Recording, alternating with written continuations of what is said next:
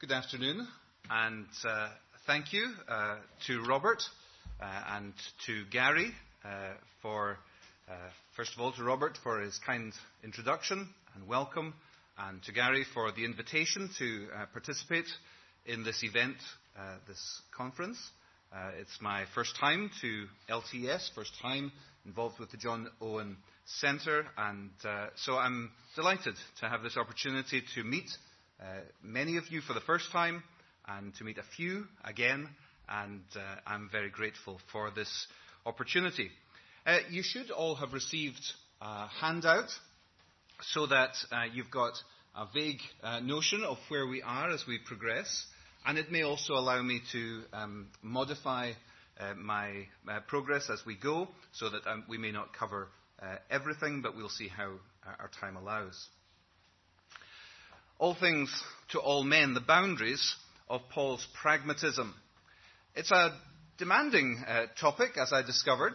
Uh, you cannot simply go to a Pauline theology uh, and look up pragmatism in the uh, index, as I discovered. I tried.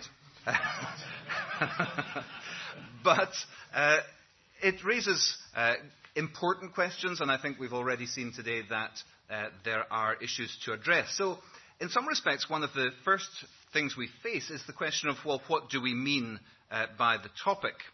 Um, was Paul pragmatic? I'll have to remember to change both of these. Was Paul pragmatic? What definition shall we use? Uh, does this word have a positive or negative connotation? The word pragma, uh, the Greek word, simply means a thing. Pragmata, things. Uh, so that doesn't really help us. It comes from uh, a verb meaning to do, uh, and so perhaps uh, that helps us to get a sense of uh, action uh, being at the root of this word. As I mentioned earlier on, I looked up the Oxford English Dictionary uh, to get some help on what it might mean, and there were several definitions. The definition that I picked out here is number three, as you'll see a pragmatic attitude, attention to facts as opposed to opinions, ideals, or emotions, realism. Now, the OED provides various citations of texts to help uh, to uh, explain where the language has come from, and my attention was particularly drawn to one citation from 1853, Brace's Home Life, uh, Germany, uh, a strict and pragmatic people like the mass of the Scotch. so um, sh- I wondered whether the fact that there were two of us uh, with uh, Scottish roots uh, might have something to do with that, but uh, uh, it is uh, interesting reflection. The Merriam-Webster dictionary of pragmatism is as follows: a reasonable and logical way of doing things or of thinking about problems that is based on dealing with specific situations instead of on ideas and theories. So, was Paul pragmatic? Well, clearly, uh, the issue of uh, the, the, the, philosophical um, movement of pragmatism uh, is uh, after Paul's time, so we can't be thinking in that technical sense about Paul's pragmatism. And of course, we don't find Paul describing himself as being pragmatic. We don't find that language. So, in a sense, we're working anachronistically. We're taking a modern concept and we're applying it uh, to Paul's time, to his language. So we have to ask the, ourselves the question is it fair to describe Paul as pragmatic? Could we really say anything Paul did was not driven by his, quote, ideas from the Merriam Webster uh, dictionary, or better, by his theology? Perhaps it's better, I would suggest, to ask to what extent is Paul prepared to be flexible in his approach, which is fully informed by his theology in order to communicate effectively? In order to consider this, I want to just uh, quickly look at a couple of confusing cases uh, that we have to deal with in Scripture. And particularly, first of all, the confusing cases of Timothy and Titus. In Acts 16, we're introduced to Timothy, where Paul came to Derbe and then to Lystra, uh, where a disciple named Timothy lived, whose mother was Jewish and a believer, but whose father was Greek. The believers at Lystra and Iconium spoke well of him. Paul wanted to take him along on the journey, so he circumcised him because of the Jews who lived in that area. For they all knew that his father was a Greek. But then we read about Titus in Galatians chapter 2 and verses 3 through to 5, where Paul uh, continues his discussion, um, uh, reflections on his, uh, his experience of dealing with the Jerusalem apostles. And in verse 3 he says, Yet not even Titus, who was with me, was compelled to be circumcised, even though he was a Greek. This matter arose because some false believers had infiltrated our ranks to spy on the freedom we have in Christ Jesus and to make us slaves. We did not give in to them for a moment, so that the truth of the gospel might be preserved for you. Why does Paul circumcise Timothy but refuse to circumcise Titus? Another puzzling case, and uh, this led uh, me to ask Robert to read from Philippians chapter 1 to preach or not to preach. That is not a general question, that is uh, in this specific uh, context. So, Philippians 1, verse 15 uh, through to 18, we read uh, the, the context. Paul is in prison. He is uh, writing this letter to the Philippian church that has supported him, that is concerned for him. Their sent out missionary is now imprisoned uh, and apparently uh, restrained from doing what he was called to do. And uh, he says, I want you to know that what has happened to me has served to advance the gospel. And then he speaks about uh, believers who have been uh, encouraged uh, to preach, but also to these people who he introduces in verse 15. It is true that some preach Christ out of envy and rivalry, but others out of goodwill. The latter do so out of love, knowing that I am put here for the defense of the gospel. The former preach Christ out of selfish ambition, not sincerely supposing that they can stir up trouble for me while I am in chains. But what does it matter? The important thing is that in every way, whether from false motives or true, Christ is preached, and because of this, I rejoice. But then compare that with the very familiar passage from Galatians chapter 1, where Paul says, uh, I am astonished that you are so quickly deserting the one who called you to live in the grace of Christ and are turning to a different gospel, which is really no gospel at all. And then I'm going to skip uh, on to verse 9. As we have already said, so now I say again, if anybody is preaching to you a gospel other than what you accepted, let them be under God's curse. What's the difference? What's the difference in the situation with Timothy and Titus? What's the difference in the situation with these people who uh, are preaching uh, the gospel for selfish ambitions? And Paul says, uh, what does it matter? The main thing is that Christ is preached. And then these people who have been troubling the Galatians, where he says, If anyone preaches to you a gospel other than what you accepted, let him be under God's curse. What's the difference? Well, it seems to me that the difference is that Paul is concerned that the truth of the gospel be preserved. So, where the gospel is ringing out, even for false motives, and even in a situation where there is some cultural adaptation required, he is prepared uh, to make that uh, cultural adaptation. He is prepared to accept that preaching. But where the gospel is changed, corrupted, denied, then he is not prepared to move at all. I think that our topic of Paul's, uh, the limits of Paul's pragmatism also raises for us uh, another, uh, ter- another item of terminology, uh, which is that of contextualization. And that relates uh, especially uh, to missiology. You'll find that uh, discussed primarily by missiologists, but it's by no means something that only missiologists uh, have to consider. In fact, contextualization is simply the question of how we take account of and respond to contexts. And we are all in a context. We are all in one context or another, perhaps.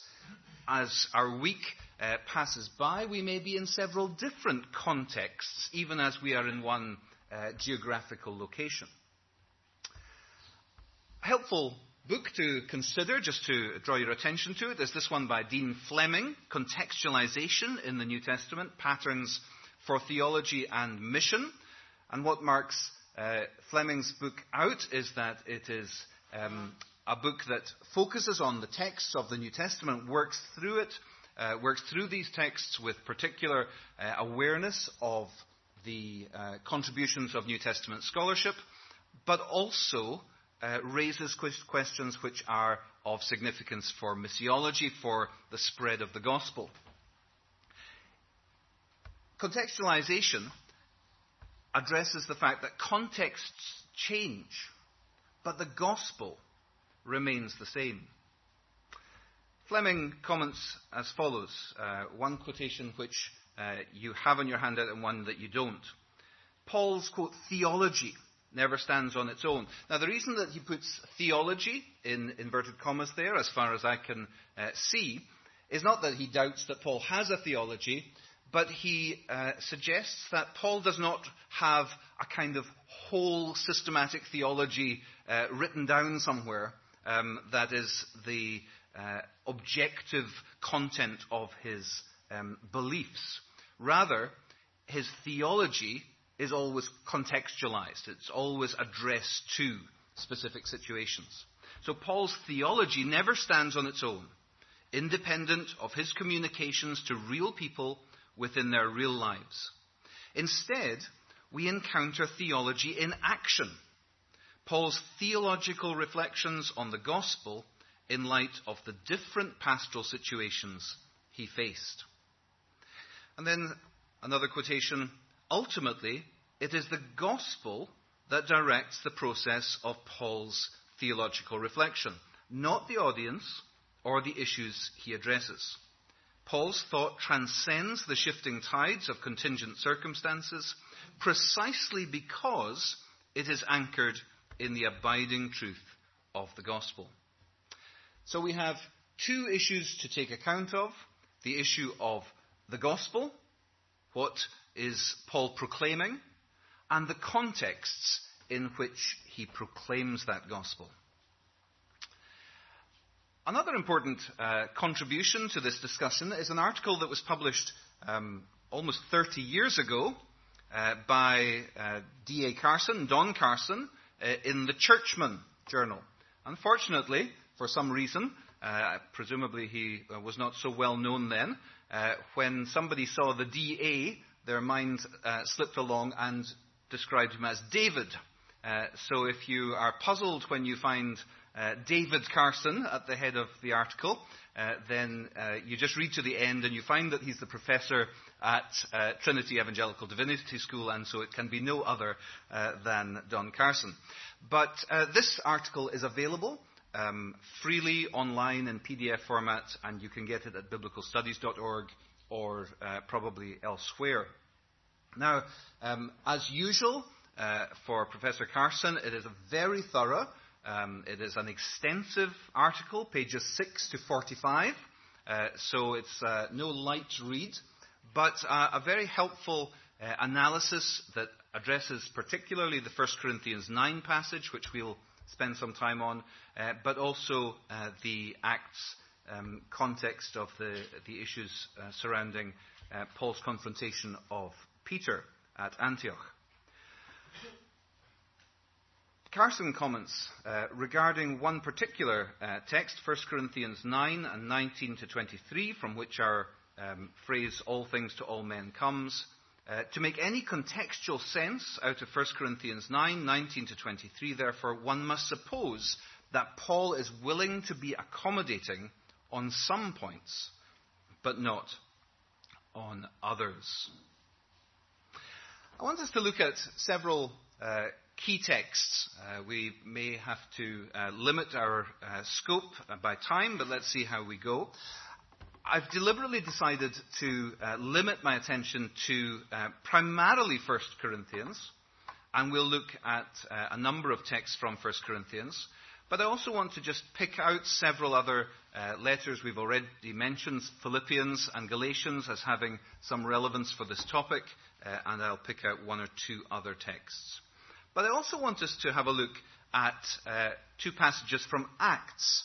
Acts 13, where Paul is presented uh, by Luke preaching to Jews, and Acts 17, where he is preaching to literate Greeks. And just to see how Luke um, presents to us something of the uh, diversity of approaches that we find uh, Paul taking. So, some words of Paul's uh, own and some from Luke which present Paul in action. First of all, I want to draw your attention to 1 Corinthians 1 and verses 18 to 25. Um, now, this passage is uh, significant. Uh, Gordon Fee, in his uh, very important and uh, very helpful commentary, uh, describes it as a high point in Paul's theology and indeed of the whole Bible. Paul is addressing a church that is racked by division and that is under grave pressure from those who would regard themselves as cultured to uh, conform to the standards of culture of the day, uh, to emphasize high uh, quality speaking, uh, to emphasize uh, form perhaps over content. And Paul addresses that head on we see in this particular passage that, first of all, he contrasts the word of the cross with rhetorical skill. And in uh, chapter 1 uh, of 1 Corinthians and verse 17, I'll just get that uh, open. 1 Corinthians 1 and uh, verse 17 in the ESV, uh, it reads, For Christ did not send me to baptize, but to preach the gospel and not with words of eloquent wisdom, lest the cross of Christ be emptied of its power. So we have here, um, I'm sorry, I'm realizing that I'm not keeping up. Apologies to you. I have to remember to change that too. Um, so in 1 Corinthians uh, 1.17, Paul emphasizes that Christ did not send me to baptize, but to preach the gospel, not with words and eloquence, uh, this is the NIV, lest the cross of Christ be emptied of its power. So he's addressing a church where uh, the issue of um, form and uh, speaking for the sake of speaking rather than speaking truth was uh, being um, prioritized. Yet, in what comes afterwards, Paul appears to employ considerable rhetorical skill. So uh, we have Paul addressing a particular problem, but he doesn't address it by abandoning the, uh, the skills uh, of the rhetor, but he uses them for the sake of the gospel. His priority is the word of the cross. His priority is the message, which must not be shaped by um, the itching ears of the hearers, but he uses these skills uh, in a direct and effective way. Gordon Fee comments, quote, after the manner of the prophet Isaiah, Paul turns to rhetoric to advance his own position against the Corinthians. So we have a prime example in this uh, series of questions that he gives us. Where is the wise person? Where is the teacher of the law? Where is the philosopher of this age? Has not God made foolish the wisdom of the world? And we may also uh, consider the way in which Paul shapes his, um, his message in the biting sarcasm that we find in 1 Corinthians 4 8 to 12, where Paul appears to be making statements that affirm the um, Corinthians, but in fact, as we read on, we see that in fact he is challenging them.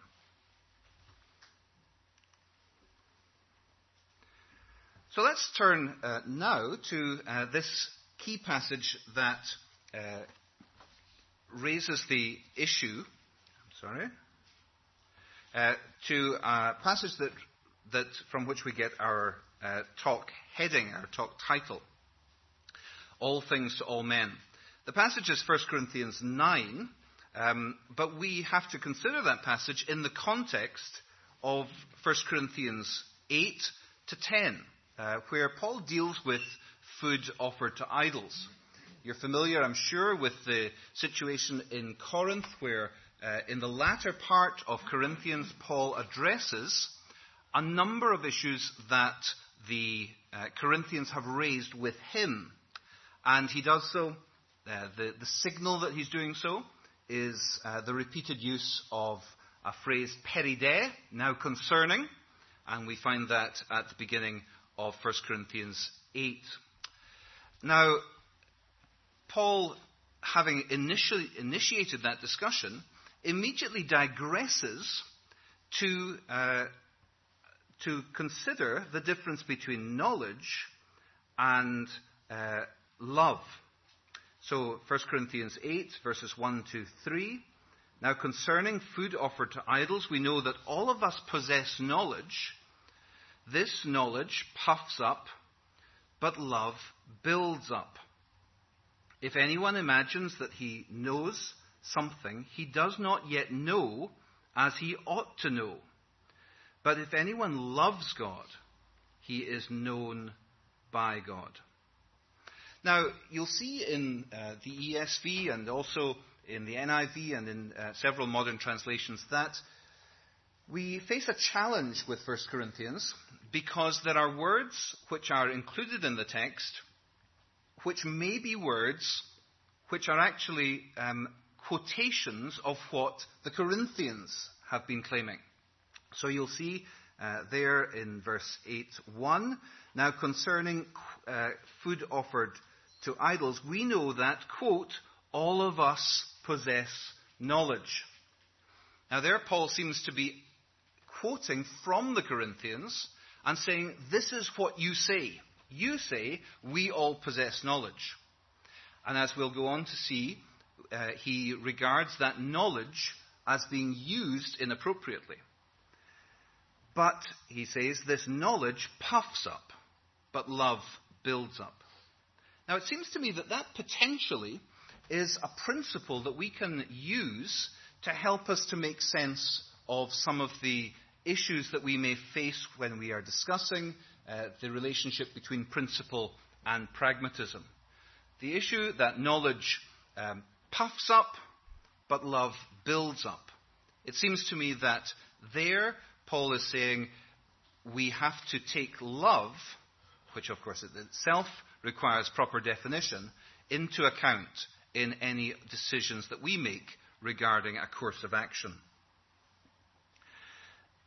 So in this, uh, um, there's this digression, and it's similar, in fact, to the digression that you find in 1 Corinthians 12, where Paul again begins to talk about spiritual gifts, but almost immediately uh, digresses to deal with some theological principles before coming back to the subject.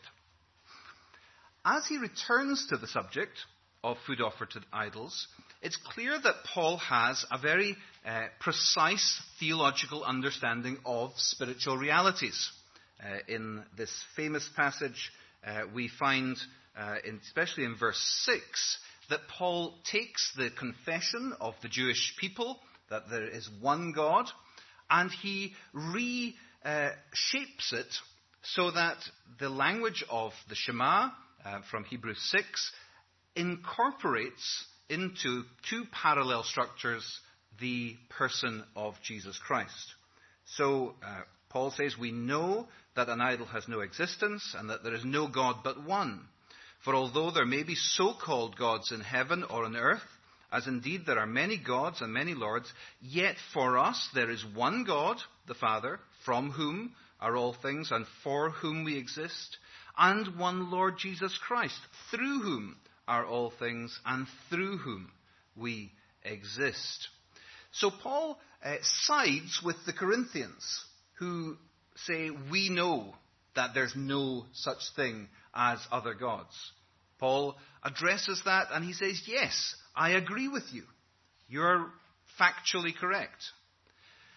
But he doesn't take the side of the Corinthians on how they are to act according to that knowledge. Verse 7, uh, in verse 7 and 8, Paul recognizes that not all share this perspective.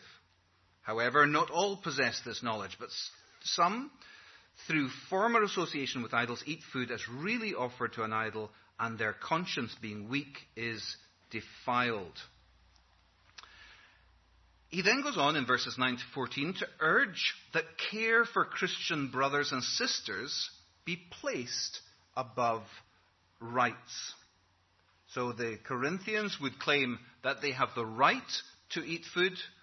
Paul says, even if the factual basis on which you are arguing is correct, the love and care that you are um, obligated to show to your Christian brothers and sisters uh, relativizes that right.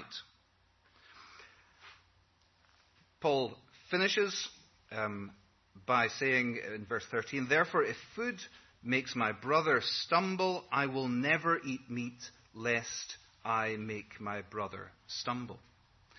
But Paul does not regard himself uh, as any less for having uh, taken that decision.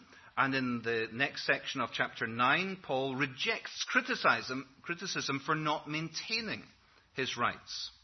And it's in that context that we come to chapter 9, uh, verses 19 to 23. But then the discussion continues, uh, where Paul, uh, at the end of chapter 9 and into chapter 10, emphasizes the need to be disciplined, uh, reflecting on the account of the Israelites in the wilderness. And then Paul, at the end of chapter 10, returns to the issue of food offered to idols.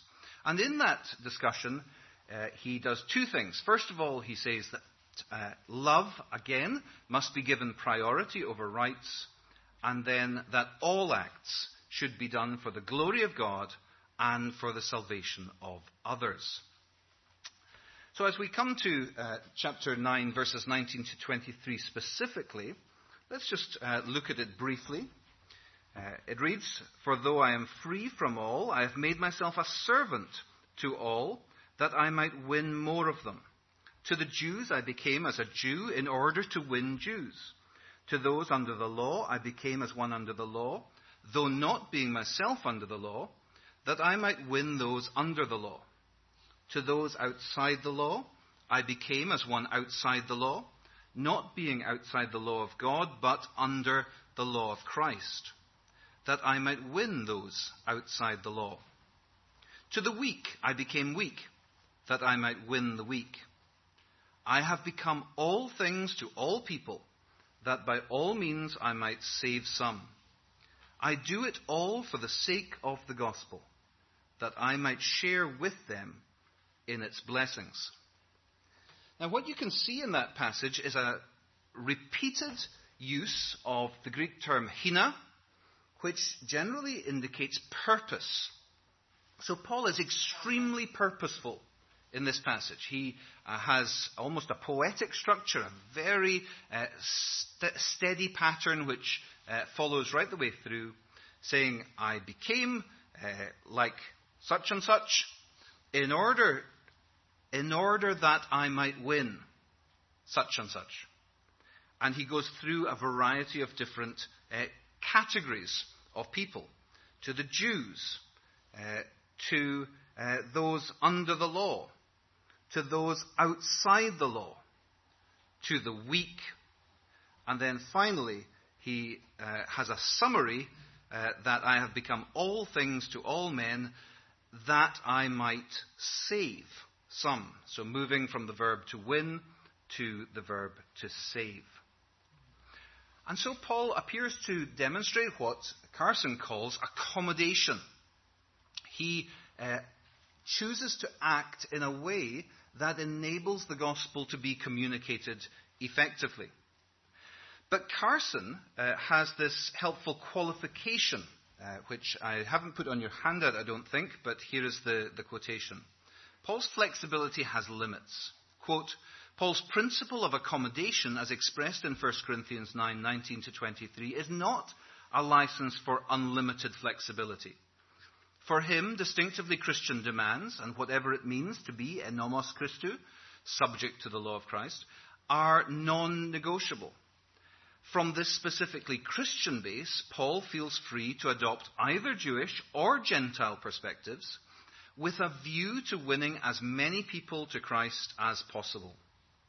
Paul's example of voluntary servanthood has an immediate bearing on the contextual discussion of the weaker brother, along with a universal application to all Christians and not just to the apostolate. I want also to uh, consider briefly uh, 1 Corinthians 15. So, uh, as we've uh, gone through 1 Corinthians just uh, very quickly, we've seen Paul's emphasize, emphasis on the theology of the cross, the word of the cross. Uh, we have seen his willingness to adapt, not giving up the word of the cross, but to adapt in ways that will allow that message to be communicated. Uh, and he um, now comes to discuss the gospel. Now, we've already seen and we've mentioned the language of the gospel, and one of the challenges we face when we uh, discuss the gospel is that Paul rarely defines the gospel. So when we say, well, the gospel must remain uh, steady, must remain sure, uh, regardless of the context, the question then arises, well, what is the gospel? Now, Paul frequently mentions the gospel without uh, defining it, but there is one passage uh, that in particular provides effectively a definition of the gospel, and that is 1 Corinthians uh, chapter 15. And we'll look just at a little bit of that. Chapter 15, verse 1, Paul says, Now I would remind you, brothers, of the gospel I preached to you, which you received in which you stand and by which you are being saved, if you hold fast to the word I preached to you, unless you believed in vain.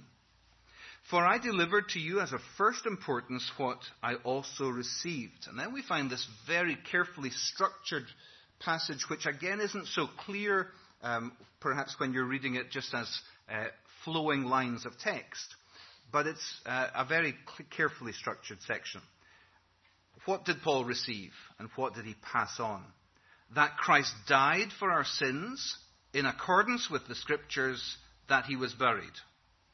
That he was raised on the third day in accordance with the scriptures, and that he appeared to Cephas, then to the twelve.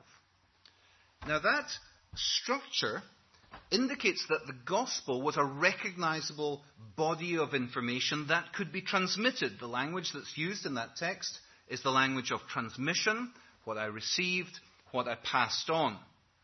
And that pattern suggests that it was uh, presented in a way that very easily could be memorized, passed on, and received. Now, that gospel that Paul describes is the gospel which he says in verse 2 is the gospel that saves if you hold fast. So, when we're thinking about the limits of Paul's pragmatism, what we find is that Paul is prepared to shape his practice in a way that will enable the gospel to be communicated, but he is not prepared to modify his gospel in order that it will be better received. And in 1 Corinthians, he is able both to change his form of presentation using the skills of uh, rhetoric. He is able uh, to declare quite openly that he will be flexible in ensuring that as many as possible are won to Christ. But in the same letter, he is absolutely convinced that the gospel, the gospel that had been delivered to him, that he had passed on to the Corinthians, must be held intact. But having said that, it's interesting to note that there are different facets of the gospel. Now, here I'm suggesting that we might think of the gospel as a single jewel which has various uh, facets, various approaches. So, for instance, in the passage we've just read, the gospel is presented as the historical events, largely those that are uh, recounted in the canonical gospels. But if we think like, of a passage like Romans chapter 3, verses 21 to 26, which is not, uh, I agree, uh, described itself as the gospel, but in that passage, we seem to have what many regard as the heart of the gospel that is proclaimed that uh, the just God deals justly and graciously with sinners and their sin. But then in 1 Corinthians chapter 1, 13 to 14, uh, we find Paul having spoken at the beginning of Colossians 1 about uh, the gospel which is bearing fruit. He then, in this brief uh, section of text, speaks about how God has rescued the Colossians from uh, the dominion of darkness and uh, transferred them into the kingdom of the Son that he loves. Now, in each of these cases, we find an aspect of the gospel presented without the full explanation of all the other aspects of the gospel, which suggests that Paul regards the preaching of the gospel as non negotiable but nonetheless, the gospel is bigger than any one presentation of it may be in a particular case. So he shapes the needs of his presentation of the gospel to emphasize the particular issue that his hearers, in their particular circumstances, need to hear. Each of these passages presents something true about the gospel, but Paul does not say everything on each occasion and in each context. Now, just briefly, two uh, texts from Acts which are um, worth considering in terms of how they present Paul as a preacher. The first is um, Acts 13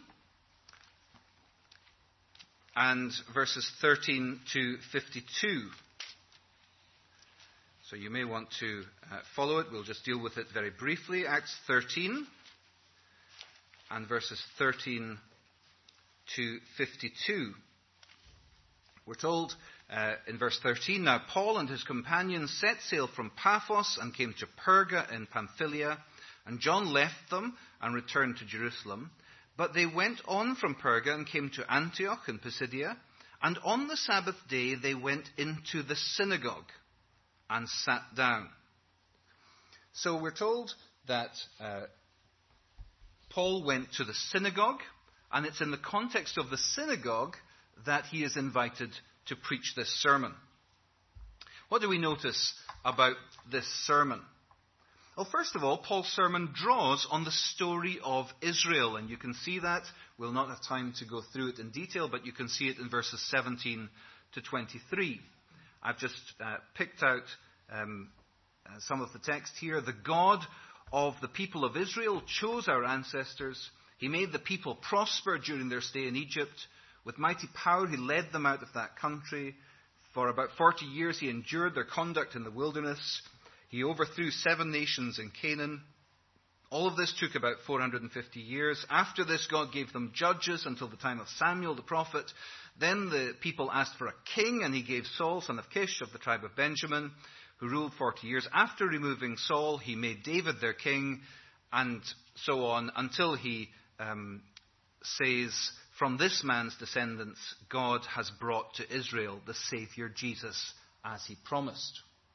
Now, that's a pretty full um, historical narrative of uh, the story of Israel.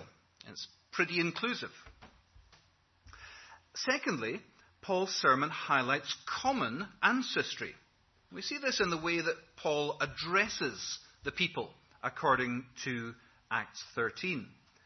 Verse 16 Fellow Israelites, and you Gentiles who worship God. So, in the latter case, you've got God-fearers uh, associated with the synagogue, but uh, first of all, fellow Israelites.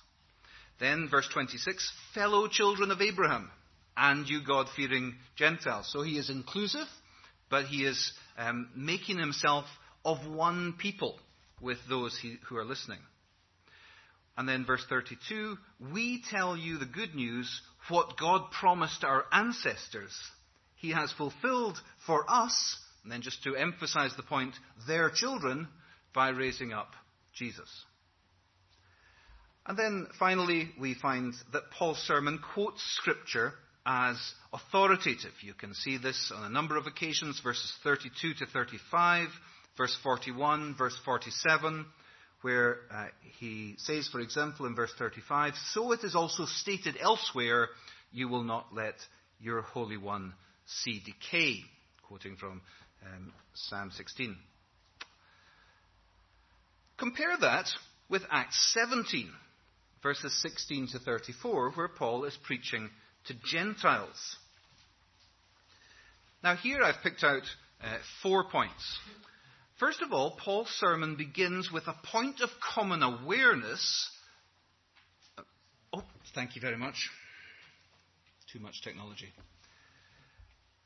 Paul's sermon begins with a point of common awareness, but not shared identity. So, uh, Paul uh, has been wandering around Athens. He sees all the temples. Uh, verse 22 Paul then stood up in the meeting of the Areopagus and said, People of Athens, I see that in every way you are very religious. And he says, I even found an altar with this inscription to an unknown God. So you are ignorant of the very thing you worship, and this is what I am going to proclaim to you. Common awareness, but not shared identity. Secondly, Paul's sermon follows the biblical account of creation, but without reference to Scripture. The God who made the world and everything in it is the Lord of heaven and earth and does not live in temples built by human hands, and so on. But no Scripture. The story is there, but no Scripture. Thirdly, Paul's sermon draws on texts, but texts which were familiar to his hearers rather than Scripture. And so you are well familiar, I'm sure, with uh, verse 28 For in him we live and move and have our being. Epimenides. Uh, Paul doesn't say that, but uh, that's the reference. And as some of your own poets have said, we are his offspring from Aratus. So texts, yes, but texts that the Athenians are familiar with. But finally, Paul's sermon comes to a Christological focus, and here we see that Paul has no intentions of uh, changing the gospel or of losing sight of the gospel.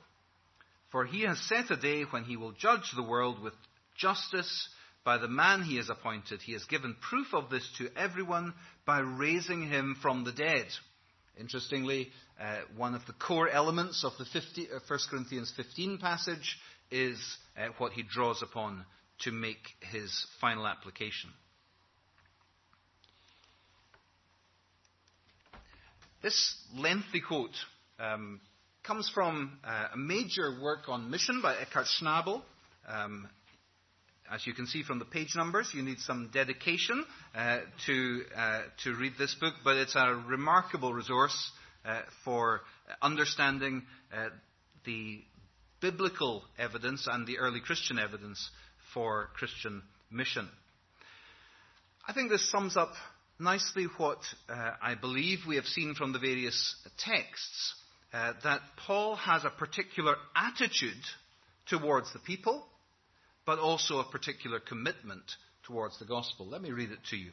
The basic rule of missionary work is for Paul the consistent commitment to the listener whom he takes very seriously.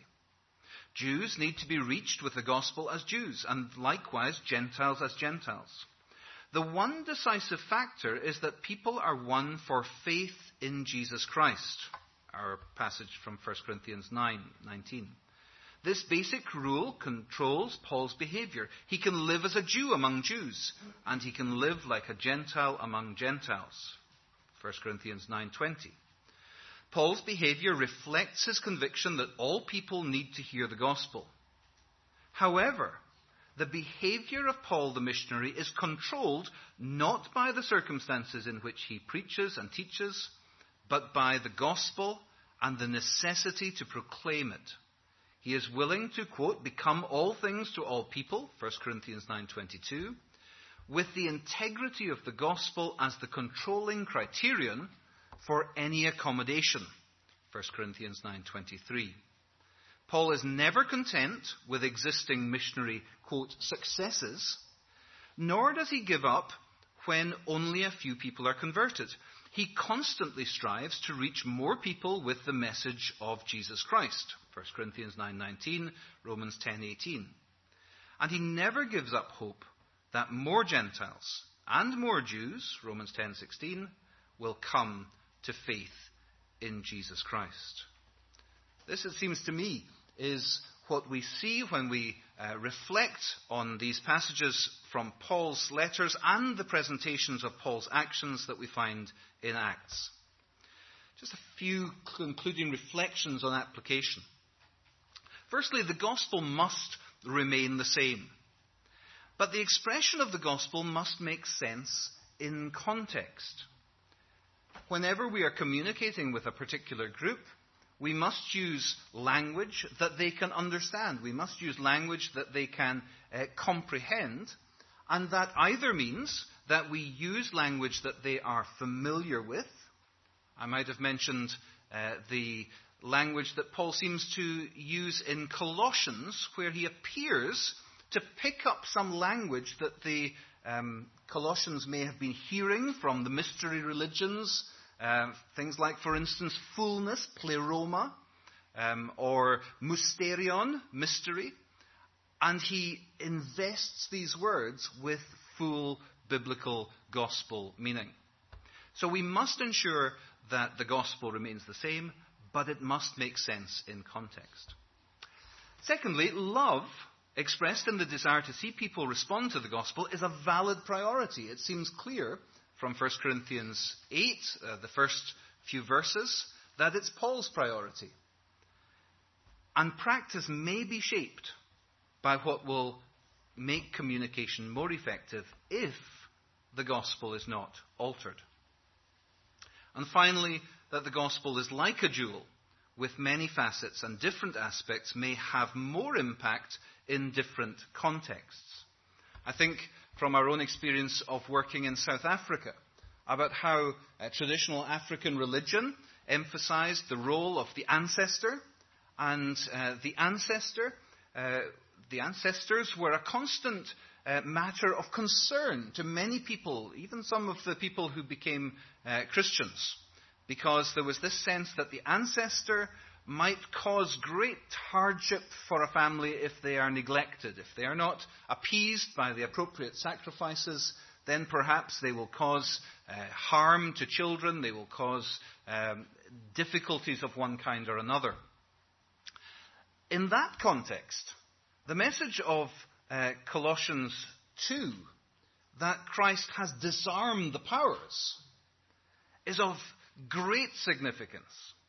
Whereas perhaps to uh, folks working in the city, in London, that may not be a primary issue of concern.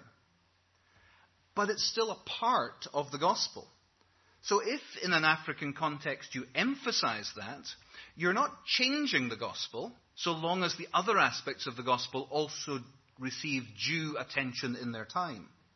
But you are shaping your presentation so that it has the clearest application, the clearest Im- impact.